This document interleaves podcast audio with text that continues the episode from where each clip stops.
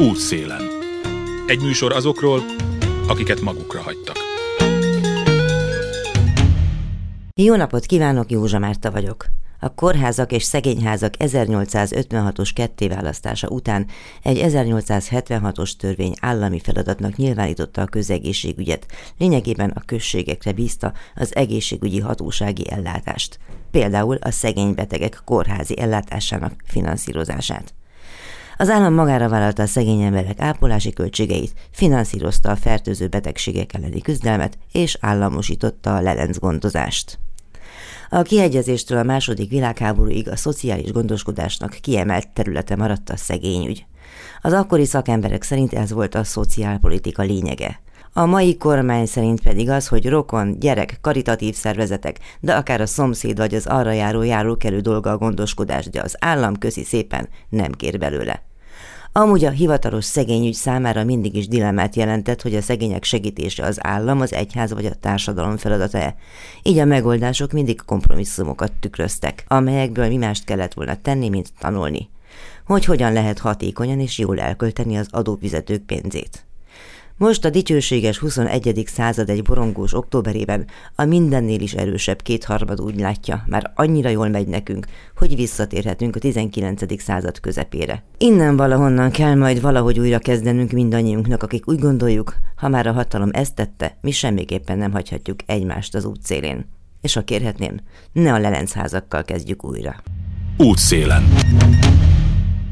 A Van Esély Alapítvány rendszeresen ír ki pályázatokat, amelyek lényege, hogy hajléktalan vagy nagyon kevés eséllyel rendelkező egyedülálló emberek vagy családok tanulási lehetőségre vagy munkaeszközre tudnak pályázni. Ehhez szükségük van egy jó ötletre és egy szociális munkásra, akivel mindvégig együtt dolgoznak. Egyik legsikeresebb győztesükkel, Renátával és Erikával a családot segítő szociális munkással beszélgetek egy menedéket nyújtó házban. Mesélje magáról! Miskolcon születtem, de egyébként Hernán Németiben laktam, Miskolctól 20 kilométerre. Itt vagyok már Pesten 8, 9 éve már. És miért jött Pestre? Párom itt lakott, és megismerkedtünk, és felköltöztem hozzá. Hernán Németiben milyen a helyzet most éppenséggel? Jár haza? Ó, hát már kb két éve nem voltam. Mi az, amit Hernád Németiről ismerni lehet? Én mondjuk inkább Hernád Vécsét ismerem a környéken jobban, de az nincs annyira közel. Hát egy ilyen kis szegényebb falu. Miskolctól 20 kilométerre van, amúgy hiányzik is. Mi volt a jó? Ott lakott a család. Hát ott lakik a család, igen. Ott lakik mindenki. Hiányzik is, de hát itt meg van, nagyobb lehetőség van Pesten munka. Mit dolgozik? Vagy miket dolgozott? Ö, iskolába dolgoztam ö, takarítóként, dolgoztam iskolába konyhán is, meg ö, csiszoló papírgyárba is takarítottam. Szeretnék majd dajkaként dolgozni. De most legutóbb meg a postán dolgozni. Igen, postán is dolgoztam. A legfontosabb pedig azt nagyon szerettem, a postát. És hogy találta ki ezt a dajka dolgot, vagy mi versenyzett a posta meg a dajkaság között? Én gyermekfelügyelőt akartam, csak a, ez a pályázat, ez hat hónapra szólt, és így azért tudtam a dajkát, de azért is motivált, mert olyan emberek vettek körbe engem, akik motiváltak engemet. Mint például? Ennek az átmeneti otthonnak egy másik otthona, mert onnan jöttünk ide. És ott, ott az emberek, hát jó emberek vettek körül minket, és tanult emberek voltak, és, és segítőkészek voltak nagyon, és így megláttam azt, hogy, hogy, hogy, hogy segítenek a családokon, a gyerekeken, és ez így motivált engemet, hogy, hogy én is szeretném ezt csinálni. Én is szeretnék segíteni. És hol tart most ezen az úton? Megvan már a dajka. Megvan már, csak még a munka, ami nehéz. Miért keresni. nehéz? A... Én úgy tudom, hogy keresnek dajkát azért. Igen, igen, csak most nekem még kicsik a gyerekek. És, Hányan vannak, mekkorák Három, három gyerek van. Isten éltesse őket. Igen, a legkisebbik az négy éves, kislány, Tiffany, a középső Raúl, ő már 8 éves, és Milán a legnagyobbik az meg 11 éves.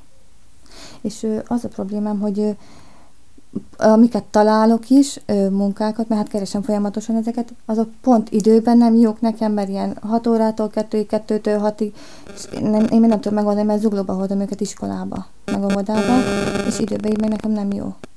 Ami, ami jó van, az meg messze van. Az meg azért nem jó. Van Vagy időbeosztású munka is, amit igen. el lehetne vállalni, igen, csak... csak messze, az meg messze van, igen. Igen, azért nem tudom vállalni. De gondolom ez nem tart így örökké, tehát hogy előbb-utóbb lesz valami megoldás. Igen, igen, hát remélem, remélem, hogy meg tudjuk valahogy oldani. Szeretnék majd elindulni a, a Kresszen, és akkor, akkor már egyszerűbb lesz kocsival bejárni, azért behozni is a gyerekeket is, meg én is be tudok akkor időbe érni autóval már. Csak az borzalmasan drága most igen. letenni a jogsit. Igen. Van ebben valami segítség? Mm, még egyelőre nem kezdtem el semmi, szóval még nincs. De jól hangzik. Igen, igen, igen, igen. Hát remélem, hogy jövőre sikerül már. Hogy lehet ebből a helyzetből kilábalni? Hol tartunk most? Milyen esélyeket kap ő?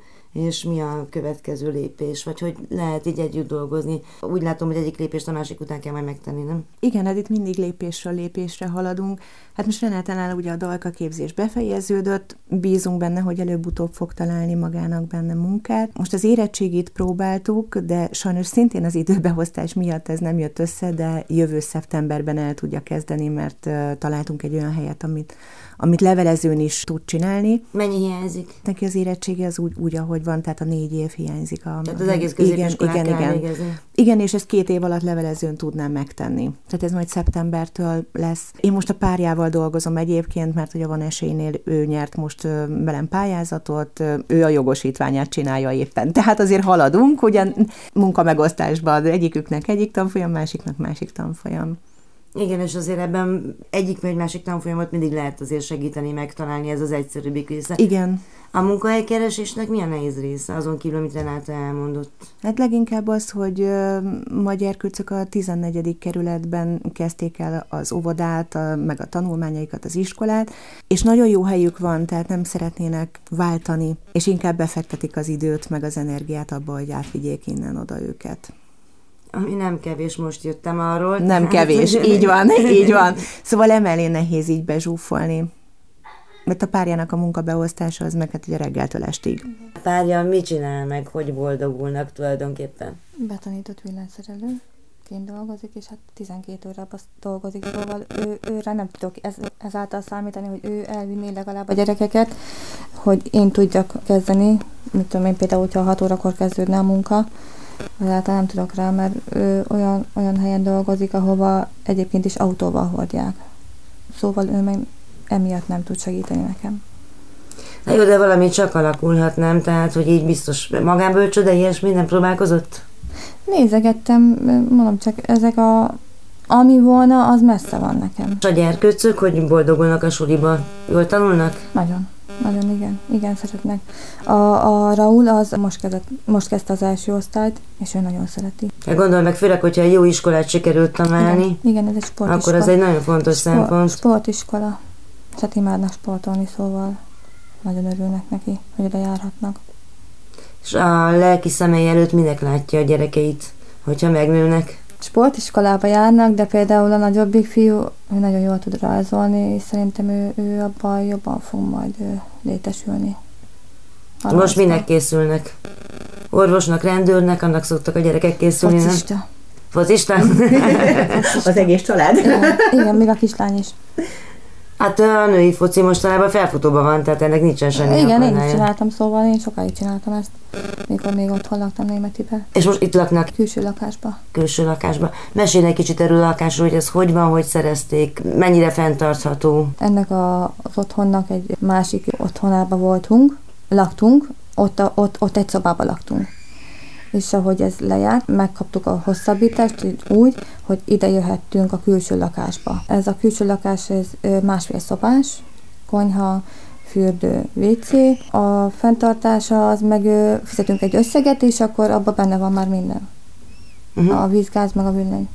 De gondolom minden érdemesebb volna tovább lépni, mert Persze. azért a gyerekeknek, ahogy nőnek, Igen. Igen. nem csak focipályára lesz szükségük, Igen. hanem valami egyébne is. Igen. E, hogy lát... azon vagyunk, azon vagyunk. Hogy látja a jövőt? Min vannak? A saját lakás. Azon vagyunk, saját a saját lakásunk. Egy venni, bérelni, vagy hogyan? Venni. Innen Budapesttől nem olyan messzire, egy olyan 30-40 km még belefér.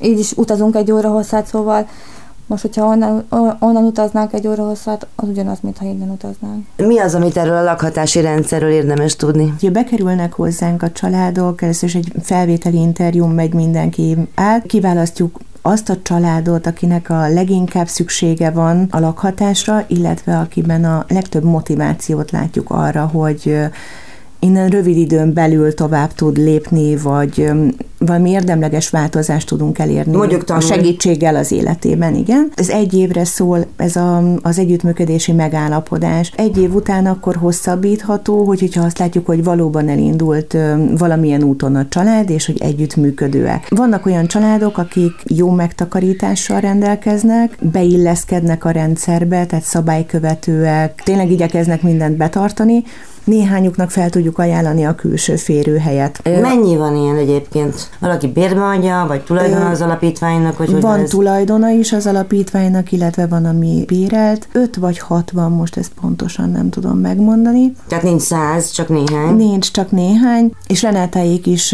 egy ilyen külső lakásba tudtak átkerülni nagyon szabálykövetőek, rendszeresen járatják a gyerekeket, megfelelő oktatási intézményben dolgoznak, tanulnak, tényleg látszik rajtuk, hogy, hogy, hogy szeretnének fejlődni és tovább lépni innen, tehát ők kapták meg ezt a lehetőséget, hogy oda kiköltözzenek. Meg azokat a lehetőségeket, amiket lehet pályázni arra, hogy valamit csináljak, mondjuk ezek szerint a párja igen, a jogosítványt akar igen. szerezni, de hát a dajka akart lenni, vagy valami ilyesmi. Igen, igen. És hát nagyon jó, mert náluk tényleg látjuk, hogy a család szépen működik, és jól, támogatják egymást, együtt tanulnak, tehát Csabának segít Renáta a kresszvizsgára felkészülni, tehát hogy mindenben tényleg. Hát legalább is megtanulja. Így van, így van, tehát a következő alkalommal már könnyebb lesz. És az együttmunka mit jelent? Tehát körülbelül milyen gyakran találkoznak, miket szoktak megbeszélni? Hát az elején sűrűn találkoztunk, mert meg kellett írni a pályázatot. Aztán, amikor megnyertük, akkor utána azért találkoztunk, mert be kellett iratkozni. Utána beütemeztük, hogy hogyan fogunk tanulni. Csaba nem tudta használni a számítógépet sem. Tehát az elején nagyon sokat volt, hogy hetente háromszor, négyszer sok-sok órát ültünk együtt, és tanultuk a számítógép kezelést, és mellette közben haladtunk a kresszel. Három-négy hónapig csináltuk így nagyon intenzíven, aztán utána átálltunk már arra, hogy hetente egyszer, és miután sikerült egy laptopot vásárolniuk, most Renáta átvette a stafétát, és ő tanult Csabával, én pedig megkapom üzenetben, hogy éppen egy sikeres modulzáron vannak túl. Tehát, hogy most már nagyon kényelmes, és így hetente, két hetente összefutunk, és akkor csak átbeszéljük a dolgokat. Hány emberrel vagy családdal dolgozik egyidejűleg? Most per pillanat öt családdal de pályázat szempontjából csak velük. Minden kollega csak egy pályázatot visz, azért, hogy az teljes száz százalékkal tudja csinálni így a megszokott munkája mellett. Hogyha valaki sikeresen pályázik és elvégzi, akkor van esélye egy következő pályázatra, mondjuk, hogy Renáta a Dajka, igen. és utána még pályázhat arra, hogy igen, letegye a jogsit. Igen, abszolút, abszolút. Mi történt azelőtt, hogy megtalálták volna az alapítványt? Gondolom, hogy ez egy minőségi változás volt, amikor Igen. már az alapítványhoz kerültek. Tehát előtte mi történt? Gondolom nem volt túlságosan egyszerű az élet. Akkoriban um, iskolába dolgoztam takarítóként. Anyagilag is nehéz volt akkor még az életünk ahogy leégett ez a lakás, ahonnan elkerültünk, Itt össze tehát, kellett szednünk magunkat. Tehát, hogy volt egy mondom. lakásuk, ami leégett? Nem a sajátunk volt, de ö, béreltük, a Csaba akkori főnökétől, és az leégett, és hát össze kellett szedni magunkat. Szóval nem volt könnyű. De nem sérült meg senki? Nem, nem. De nem, nyilván egy lakáség, és az egy pokol. Igen, mert már régóta laktunk akkor ott, és hát így mindenünk oda veszett, szóval nem volt egyszerű. És hogy találták meg az alapítványt? Mikor ez leégett ez a lakás, akkor hát nem volt hova mennünk, és kérdezték tőlünk a tűzoltók, meg a rendőrség, hogy van hova egyáltalán mennünk, és bele se gondoltam abba, hogy most akkor nem megyünk már vissza, mert egyszerűen csak az a volt a megfoglalva, hogy leégett minden. És mondtak, hogy nincs, és elvittek minket akkor egy ilyen átmeneti otthonba. Azt se tudtuk, hogy miről van szó, hogy átmeneti otthon, hát nem ismertük még akkor ezt a szót se. Ez egy máltai szeretett szolgálat. Kiraktak minket egy ilyen külső lakásba, új palotára. Segítettek nekünk, hogy addig ott legyünk, még találunk magunknak egy lakhatást. Az önkormányzattól kaptunk egy, hát rendkívül élethelyzet alapján kaptunk egy lakást egy évre. Meghosszabbítottak minket még egy fél évig, de onnantól kezdve meg hiába szerettünk volna ott, ott maradni már, nem lehetett, mert azt mondták, hogy mivel ez egy rendkívül élethelyzet, nem lehet tovább maradni. Kértük, hogy hagy maradjunk, megveszük a lakást létszeretre, ha kell, felújítsuk, sehogy nem engedték, és mondták, hogy jelentkezünk átmeneti otthonokba, ők egy pár átmeneti otthonnal kapcsolatban vannak, jelentkezünk oda. És akkor, akkor találtuk meg ezt a otthont, és úgy jelentkeztünk ide. És azonnal sikerült? Igen, igen. És igen. akkor azóta most meg külső lakásban igen. vannak. Igen. Gyerekek, hogy élték meg ezeket a nehéz éveket? A középsőnek volt nehéz Ramónak először is, de nem az, hogy itt vagyunk, hogy ilyen otthonban vagyunk, hanem az, hogy ő, ő látta, hogy leégett a lakás is, és neki azért volt nehéz. Olyan. Mert velem volt akkor, mikor leégett a lakás. Otthon voltunk pont. És a többiek nem voltak otthon? A nagyobbik fiú volt meg, ő vadában volt még, akkor még a vadás volt. Ő nem látott belőle szerencsére semmit. Csak már másnap, mikor mentünk vissza, ami még megmaradt, azt, azt látták. Látta ő már csak. Optimista, úgy látja, hogy jól haladnak a dolgaik? Igen. Eleinte még nem voltam az, de mióta ide kerültünk, azóta már igen. És hogyha mondjuk öt év múlva találkozunk, akkor mi lesz? Miről fogunk beszélgetni? Ezen már gondolkoztam egyébként, hogy hogyha innen elkerülünk, és mit tudom én például sikerül nekünk minden, és minden összejön, akkor én én biztos, hogy támogatni fogom az, a, az ilyen átmélt otthonokat például. Mert? Hát mert hogy támogattak minket is, és meg hogy, meg hogy sok családot támogatnak. És hogy látja, hogy a családok többségében már, mint hogy a támogatott családok többségében van ilyen szándék, tehát hogy átérzik, hogy ez mit jelent? Van olyan ember, szerintem biztos, nem mindenki, de van, van aki, van aki csak, hát hogy mondjam, örül, hogy egyáltalán, hogy van hol laknia. Hát annak őszintén szóval mindenkinek örülnie kell, igen, hogy igen, igen. Hát igen, hát szinte, ha úgy veszük, akkor az ember az utcára jön ide, szóval. Nyilván. Az, hogy örül. Felmérhető annak a hatékonysága, hogy akik a esélyt kaptak az alapítvány által, azok mennyire tudtak ezzel élni. Csak a saját praxist kérdezem persze, nem a azt egyébként tudom, hogy terve van véve az, hogy az elmúlt évtizedeknek a munkásságát valahogy uh-huh. felmérjék, hogy ki hova jutott, meg biztos, hogy nincs erre pénz, meg paripa fegyver, ez nagyon nagy munka, de hogy a, csak az empirikus tapasztalatokat kérdezem, hogy mi az, ami nagyon hasznos. Sok olyan lakóval találkoztam, mert volt lakónkkal, aki azt mondja, hogy a napi rendbeállítás, tehát hogy nekik ez rettentően nagy segítség volt. A rendszeres takarítás, hogy igaziból itt tanulták meg azt, hogy milyen tiszta környezetben élni, mert ugye, hogy ezt elvárjuk, hogy, hogy minden áldott nap legyen takarítás, és hogy hozzászoktak ehhez a munkának a fontosságát. Akik tényleg úgy tudnak innen kimenni, hogy albérletbe, vagy saját lakásba, mert abba tudjuk őket támogatni, mindannyian nagyon szívesen jönnek vissza. És visszatérve arra, hogy ők szokták támogatni az alapítványt, tehát hogy bejönnek, és van nekünk olyan lakónk, aki minden évben ő a Mikulás nálunk, minden évben megérkezik X csomag Mikulás ajándékkal, tehát hogy nem felejtik el, hogy hol kezdték, és hol kapták meg a segítséget.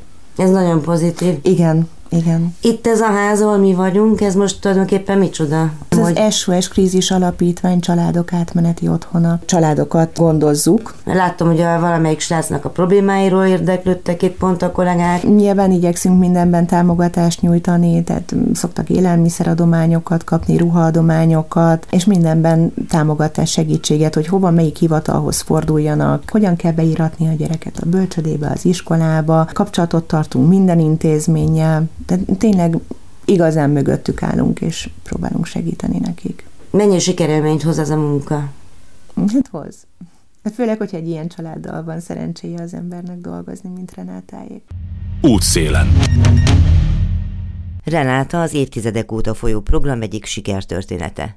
Pár perce visszaidézem most a korábban Breitner Péterrel, a Budapesti Módszertani Szociális Központ szakmai vezetőjével erről szóló beszélgetésemet. Ezekben mind, mindegyikben van egy szociális munkás a pályázat. A pályázat egyik fele egy szociális munkásé, aki, hát egy, ha úgy tetszik, ilyen szoros emberfogásba kíséri ezt a hajléktalan embert, annak a többnyire fél évnek vagy nyolc hónapos programnak a során, amelyik, ameddig ezek tartanak.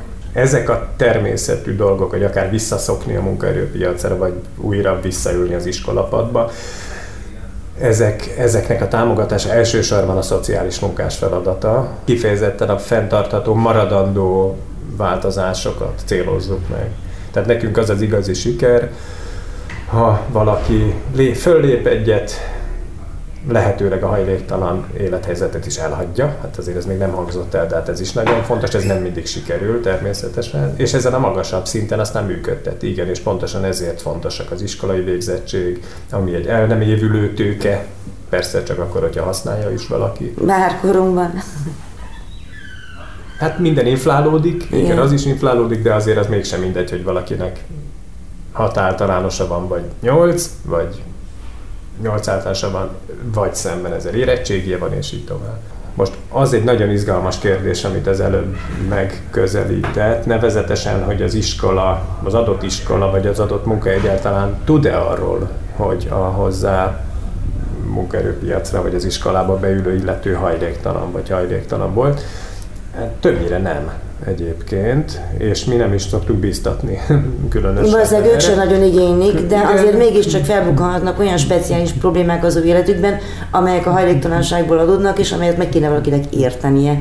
Igen, ez, igen, na ez az, amire a szoci, amiben a szociális munkásnak elsődleges feladata van, de a társadalmi befogadtatás aktusába, bocsánat, hogy én elvontan fogalmazok, és én ide azt beleértem, hogy egy iskolába elmenni és egy munkahelyre elmenni, ahol egyébként pontosan úgy bánnak vele, és olyan hatásoknak van kitéve valaki, mint bárki más, az tulajdonképpen a programunknak is egy fontos része. Tehát, hogy nem ügyfélként vagy kliensként viszonyuljanak ezekhez az emberekhez, az nagyon fontos lélektanilag, hogy úgy érezhessék, hogy ők megállják a helyüket ezekben a helyzetekben. Ezért mindeközben háttértámogatásnak ott van a szociális munkás, azt azért még fontos hozzátenni a hallgatóság kedvéért legalábbis, hogy, hogy ezekben a programokban nem, nem krízis helyzetben lévő hajléktalan emberek szoktak részt venni, mert ez nem is elvárható.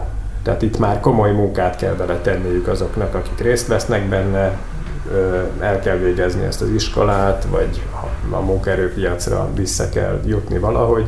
A Van Alapítvány esélyteremtő pályázatáról beszélgettünk egyik legsikeresebb győztesükkel, Renátával, és Erikával, a családot segítő szociális munkással.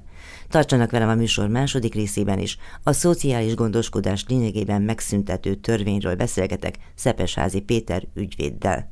A hírek után. Lex megdög lesz. Ez a népi neve annak a törvénynek, amely röviden arról szól, hogy az állam mossa a kezeit és kivonul a szociális gondoskodásból. Lesz, ami lesz.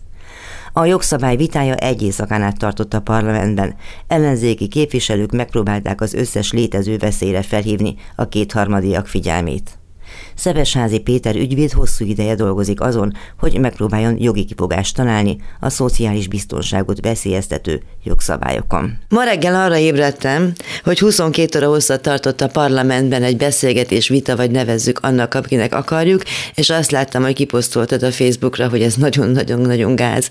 Szóval, hogy látható volt, hallható volt, tudható volt, hogy ez következik be, benne volt a reumánkban, de mégis.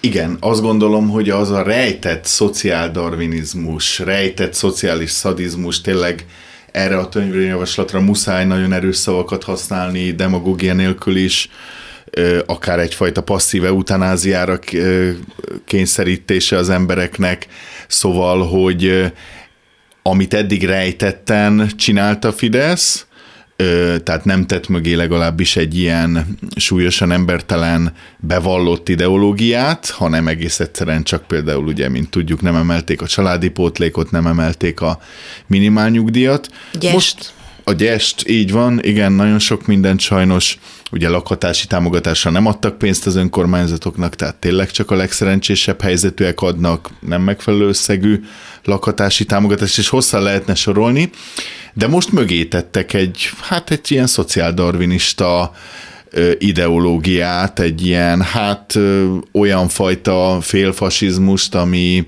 antiszociális természetesen.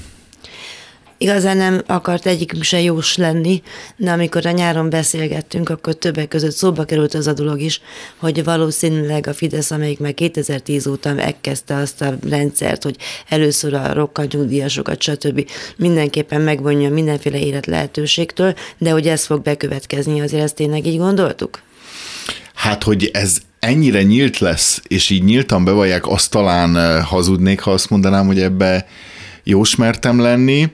De hogy ez az irány és ez a tendencia az, az egyértelműen látszott, és úgy tűnik, hogy nagyon zavarják őket azok a kezdeményezések, amelyek ez ellen mennek, és gondolok itt akár a korábbi években az Utcajogász Egyesület nagyszerű törekvéseire, most akár alkotmánybírósági beadványára, de gondolok Orosvári Zsolt és csapata, amelynek egyik jogásztagja lehetek, tehát most kicsit hazabeszélek, egyelőre ombudsmani beadványa, de hamarosan a nyáron is beszélt, és már majdnem készen lévő kereset is.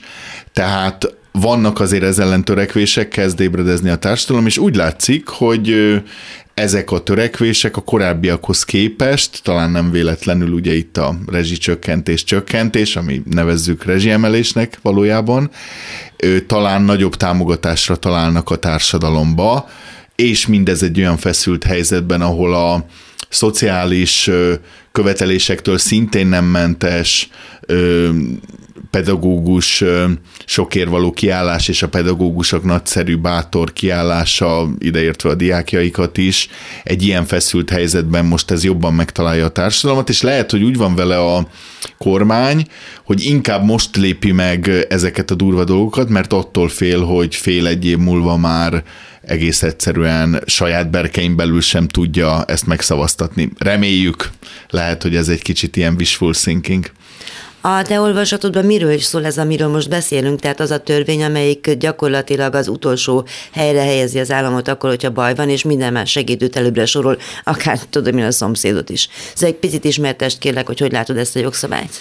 Szerintem ez a társadalmi szerződés felmondása. Tehát ugye az állampolgárnak azért vannak kötelezettségei, mert a nála erősebb állam, az viszont cserébe biztosítja a létfeltételeit, de akár az, hogy tud betonúton közlekedni, és nem a sárban, hogy óvodákat, iskolákat, egészségügyi intézményeket tart fenn, és most azt mondta az állam, hogy ez rám mindig csak olyan mértékben érvényes, amilyen mértékben éppen én akarom és gondolom. Tehát azt gondolom, hogy ez egy filozófiailag is felháborító szabályszegés.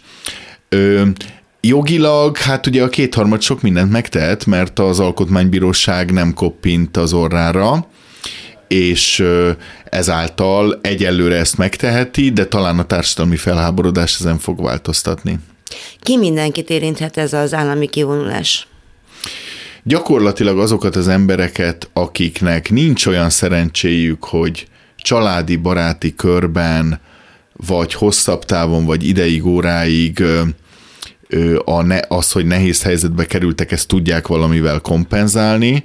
Tehát ugye jelenleg egy rokkant nyugdíjas, nem így hívják ma már, de most a hallgatóknak így mondom, a 60-70 ezer forintjából, amit az állam ad neki, nyilvánvaló, hogy egyedül saját magán nem tud segíteni, és fél éven belül kilakoltathatják még akár közüzemi hátralék miatt is. Na most ugye ha nincs rokoni, baráti, házastársi, élettársi segítsége, akkor utána ugye jön az az önkormányzat, amit jól elszegényített a magyar állam, legfőjebb pántlikás pénzt a fideszes polgármesterek önkormányzatai talán kapnak, de nem eleget, és akkor esetleg még, ha nagy szerencséje van a civil szervezetek, alapítványok, ha ilyen nincs, legfőjebb akkor jöhet az állam. Valójában, amikor az állam tudna segíteni, vélhetően már késő, és nem is nagyon akar segíteni ez a magyar állam. Tehát akkor azt jelenti, hogy ha én mondjuk beteg leszek, és mondjuk nem tudom eltartani magam, nem tudom megvenni a gyógyszeremet, kifizetni a gázszámlát, és így tovább, feltehetőleg ez nagyon sok százezereknek lesz egyébként a problémája, akkor ki az, akit kötelezhetnek az én megsegítésemre? Igen, első helyen a, esetlegesen ugye a párodat, ha életbe van, hogyha jó fej, jó élettársa van valakinek, jó házastársa, e, utána ugye nyilván az egyéb rokonokat, de ha nincs ilyen szerencse, akkor gyakorlatilag onnantól már a szakadék, hiszen egy olyan országban, ahol nem megfelelőek a jövedelmek, ezáltal természetesen az adományok sem lehetnek megfelelőek bármilyen fantasztikus is ebben egyébként a társadalom, hogy mennyi minden működik ma már közösségi finanszírozásból, itt ezt nem kell mondanom ebbe a stúdióba de azért arra nyilván nem elég, hogy sok önhibáján kívül egyedül maradt szerencsétlen sorsú emberre elég leg, elegek legyenek a közösségi adományozások. Tehát gyakorlatilag, ha nincs családtag, nincs közeli hozzátartozó, vagy nem olyan mértékű segítséget tud nyújtani, akkor jöhet a szakadék, és még utána is a magyar állam csak a legvégső ö, posztra helyezi magát, hát hogy a neki mikor szervezetek kell. vannak még előtte Így talán. van, igen, igen, igen, igen. Tehát abszolút felháborító, és valójában arról van szó, hogy nem is akar az állam segíteni, mert mire segítene addigra már az illető, ne adja Isten elpusztul, vagy olyan lélektani sebeket szenved, hogy már nem is nagyon lehet rajta feltétlenül segíteni. Említetted volt itt a társadalmi szerződés felmondását, és szerintem ezt nem árt eléggé hangsúlyozni, hogy erről van szó. Én valakinek azt írtam még, amikor elkezdődött a törvény benyújtása, hogy ez egyrészt vissza a 19. századba, vagy pedig az olyan típusú társadalmakban, mint Kína, ahol nincs sem öngondoskodás, sem pedig állami gondoskodási szisztéma, szóval hogy egyetértesz ezzel, hogy ez így van. Abszolút, és ugye eszünkbe jutott a Tajgetosz, vagy amikor ugye Hitler a fogyatékosokat is üldöztet, ezek sajnos mind eszünkbe juthatnak. Nyilván azt a mértéket ma még nem éri el, de az irány ez sajnos. Mennyire tudják ezt az emberek? Miért nincs kint mindenki az utcán? Ö, ezt nekem Pogácsa Zoltán fogalmazta meg talán a legfrappánsabban, amikor azt mondta, hogy ha az emberek nem kapnak segítséget az államtól, akkor azt gondolják, hogy akik az államtól segítséget várnak, azok se kapjanak, illetőleg az ő rovására teszik. De én azt remélem, hogy kicsit túlmenve a kérdéseden, hogy ez most át fog billenni. Vagy mostanában Úgy gondolod, a jövőben. hogy ezek a most gyakorlatilag mindennapos tüntetések, ugye a tanártüntetésekről és megmozdulásokról nem kell beszélni, de mint amit tegnap volt például ezért egy figyelmeztető sztrájk, vagy tegnap előtt a volánnál, feltehetően azok, akik a közférában dolgoznak, azoknak előbb-utóbb elegük lesz, mert biztos, hogy a közféra nem fogja tudni lépést tartani az inflációval. Szóval, de azt jósolod, hogy ennek van esélye, kimennek az emberek egymásért? Igen, hogy leesik a tantusz és kimennek egymásért, én abszolút ezt remélem rájönnek arra, hogy, hogy ugye az ilyen ö, finoman van fogalmazva populista, keményebben fogalmazva ilyen félfasiszta, szociálisan szadisztikus rendszerek, azok arra alapoznak, hogy te ne az államtól kérd a neked egyébként adott esetben mert nehéz helyzetbe kerülsz, meg egyébként is járó szociális juttatást, hanem mondd azt, hogy jaj, de jó, hogy nem adnak a, és itt most jön az, hogy ugye a, akit az ellenségnek kineveznek, legyenek azok a cigányok, migránsok, stb. Ugye ez az állam nagyon kreatív ebbe, és jaj, de jó, azok nem kapnak, előbb-utóbb nekem több jut. És a rendszernek ez a hazugsága, valljuk meg, nagyon, a magyar társadalom nagy rétegében sokáig működött, és szerintem most kezdődik az, hogy már nem fog. Ebben én hát, optimista vagyok. Igen, én ha csak ránézek a telefonomra, mindig pessimista leszek. Most azért van itt nekem éppen nyitva, mert egy mai hír, 84 éves édesanyját és szívbeteg fiát is kilakoltatták a tizedik kerületben. Az önkormányzat nem volt hajlandó leállítani a kilakoltatást, pedig civilek és egyházi szervezetek azonnal rendezték volna a saját adósságának jelentős részét. Ez mi? Tehát, hogy ez állami kompetencia, önkormányzat, egyáltalán gyakorlatilag nekem még csak jogszerűnek se nagyon tűnik, most teljesen független attól, hogy mi történt velük. De hogyha azt mondom, hogy valakinek lakhatáshoz van joga, és adok pénzt rá, hogy lakhassék, akkor hogy folytatódik ez a mondat? Hát természetesen az lehetséges, hogy ha túl későn fizet az ott lakó, akkor ha a jogot úgy nézzük, hogy kizárólag a leírt szövege a jognak adott önkormányzati rendeletnek, akkor természetesen jogi értelemben lehet, hogy jogszerűek az ilyen kilakoltatások de hogy a tulajdonos adott esetben a bérbeadó, mint az önkormányzat, és hát nagyon szomorú, hogy sajnos ellenzék önkormányzatok is megégették magukat föl, és akkor finoman fogalmaztam ezekbe az ügyekben nem csak kormánypártiak, illetőleg pláne ugye állami lakásoknál a kilakoltatások, ott nyilván a kormány a hibás. Szóval semmi nem gátolja jogilag, hogy mégse lakoltassák ki az illetőt. A moratórium sem? Most már sajnos nem, hát természetesen az a bizonyos éves téli moratórium az marad, de az sajnos csak november 15-től április, mindig elfelejtem, hogy 15 vagy 30-áig tart. Ez továbbra is minden évben lesz, amíg nem szüntetik meg, most már semmi nem lepődünk meg, nem akarunk ötleteket adni.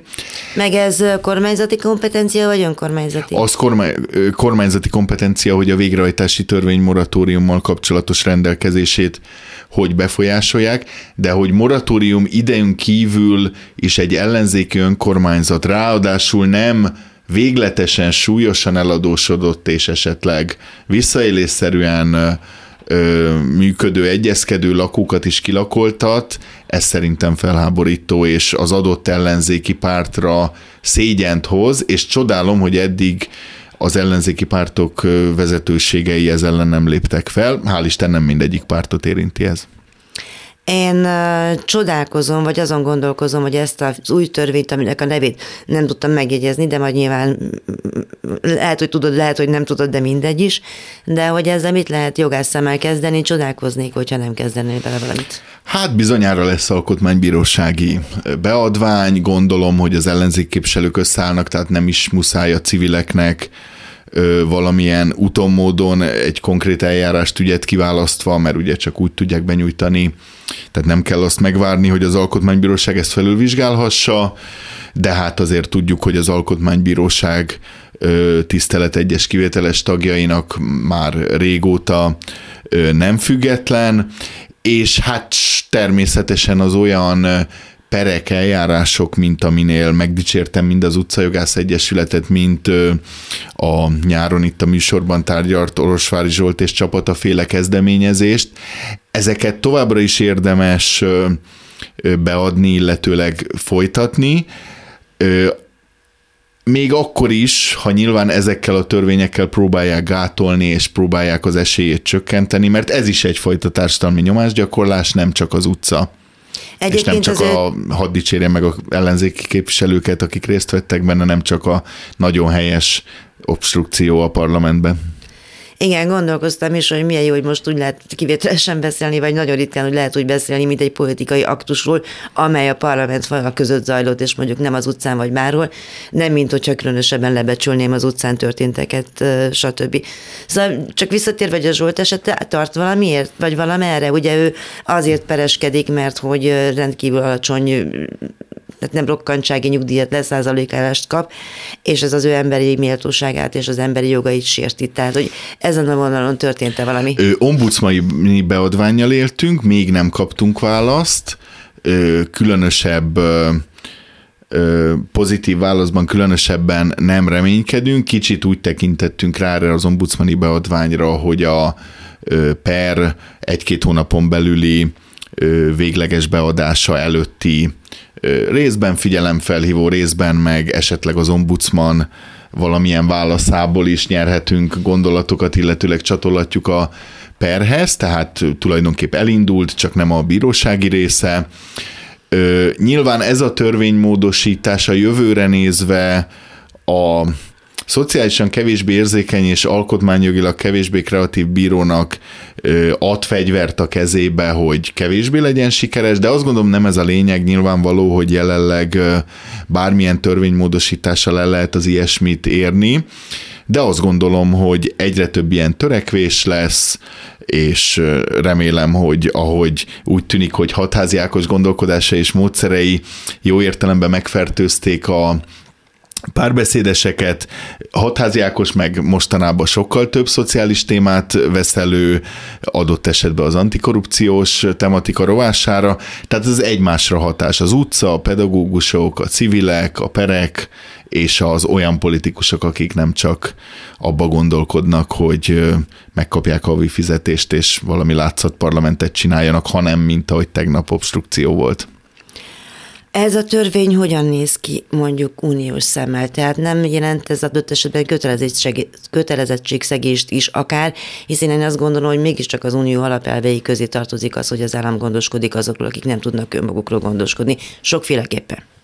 Szerintem el fognak borzadni a brüsszeli szalonokban, és egy kicsit azokat a politikusokat, akik ezt megszavazták, és kezdeményezték a kormány oldalán egyfajta ilyen rossz értembe vadembernek fogják tekinteni, de a szociális jog az 99%-ban nemzeti hatáskör. Tehát egész konkrét uniós jogi kifogás az nem merülhet fel.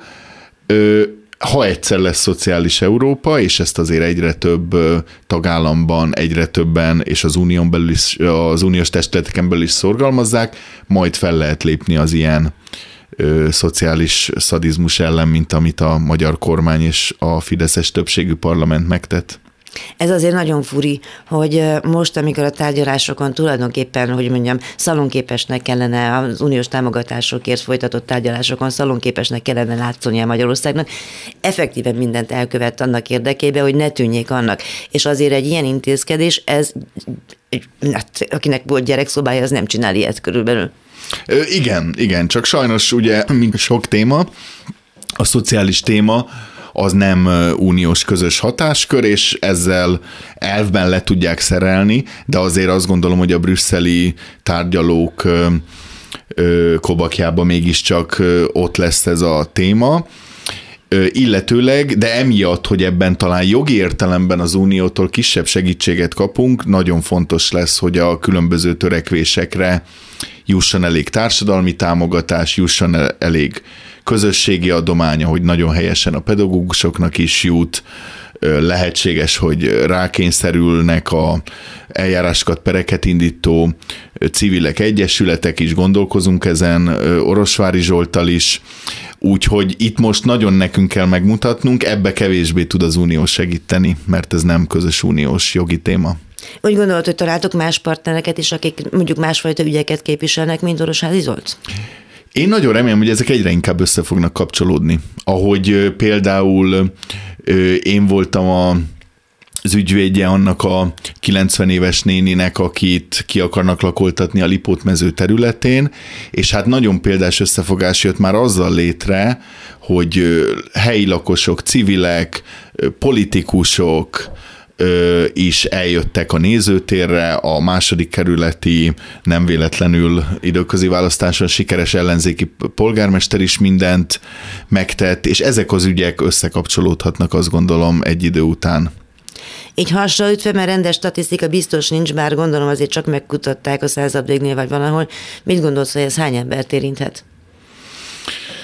Szerintem nagyon sokat, tehát 100 ezer forint alatti pénzből, ha nem számítjuk a háztartásban vele együtt lakót, és természetesen nem számítjuk a életkoruknál fogva nyilván a nem rossz sorsú gyerekeket, én azt gondolom, hogy milliós nagyságrendű. Gyerekek köt- kötelezhetik a gyerekeket arra, hogy eltartsák a szüleiket? Milyen mértékben, mennyire, mitől függ ez? A nagykorú gyerekek kapcsán már évek óta van egy ilyen törvény, csak akkor ennyire nyíltan a többit, amit tegnap meg, elkezdtek meghozni, ugye általános vita volt, azt obstruálta nagyon helyesen a párbeszéd, illetőleg az LMP. Szóval már korábban is egy-egy kis szeletet ebből a eutan, eutanáziára, a szociális eutanáziára kényszerítésből felmutatott a rendszer, de így ennyire átfogóan és nyíltan eddig nem, tehát sajnos van ilyen, valóban van ilyen törvény. Ez az idős otthonok termentesítésére hozták azt hiszem egy 4-5-6 éve talán, és már akkor felsziszentek a vágyfülübbek. Igen, nem nagyon láttam, hogy a gyakorlatban ezt végre Nem alkalmazták vagy sem, egyelőre, így van, pontosan. De, de azért ott még az ördög nem alszik. Ettől még egy utolsó dolog, Novák Katalin alá fogja írni, szerinted? Hát, hogy hol az a pont, ahol egy rendszer összedől, ezt nem tudom megmondani, de ha most ez egy fogadás, ami nyilván nagyobb a tétje annál, mint hogy ez most egy olyan fogadásnak tekintsük, mint egy sportfogadás, de ha mégis, ha annak tekintem, akkor szerintem sajnos inkább igen, mint nem. Innen folytatjuk, köszönöm szépen. Nagyon szépen köszönöm, hallgatókat is üdvözlöm. A műsor első felében Renáta történetét hallották, ő a családjával egy tűzeset után vált nincs telenné, és a Van Esély Alapítványnál pályáztak férjével együtt képzésekre. Most már saját lakás megvásárlásán gondolkodik. A második részben a frissen megszavazott szociális intézkedésekről és a várható következményekről beszélgettünk Szepesházi Péter ügyvéddel. Műsorunkat a www.clubradio.hu oldalon és a podcast felületeinken hallgathatják vissza. Az adás elkészítését Gál Bence technikus segítette. Várom Önöket a jövő héten is, Józsa Mártát hallották. Önök az útszélen adását hallották a Klubrádióban.